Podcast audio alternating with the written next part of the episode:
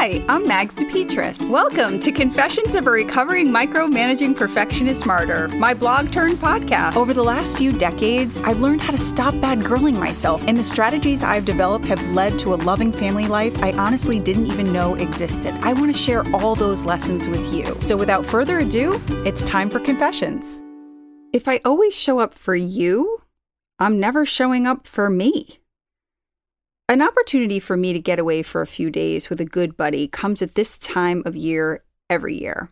Yes, this time when there is a whirlwind of games, parties, activities, and events.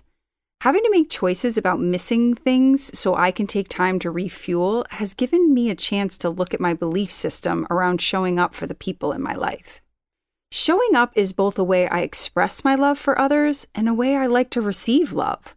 What I didn't always understand, though, is that very often when someone doesn't show up, it has nothing to do with their love for me. It simply means they're doing what's best for them. I can choose to be hurt by their decision or take a lesson from it. There was a time when I thought missing important moments was crucifixion worthy. I'm so grateful others taught me that while being there for people is a fundamental pillar of love, there are times when it's just as important to show up for myself. Thanks, team. Mama's off to Martha's Vineyard.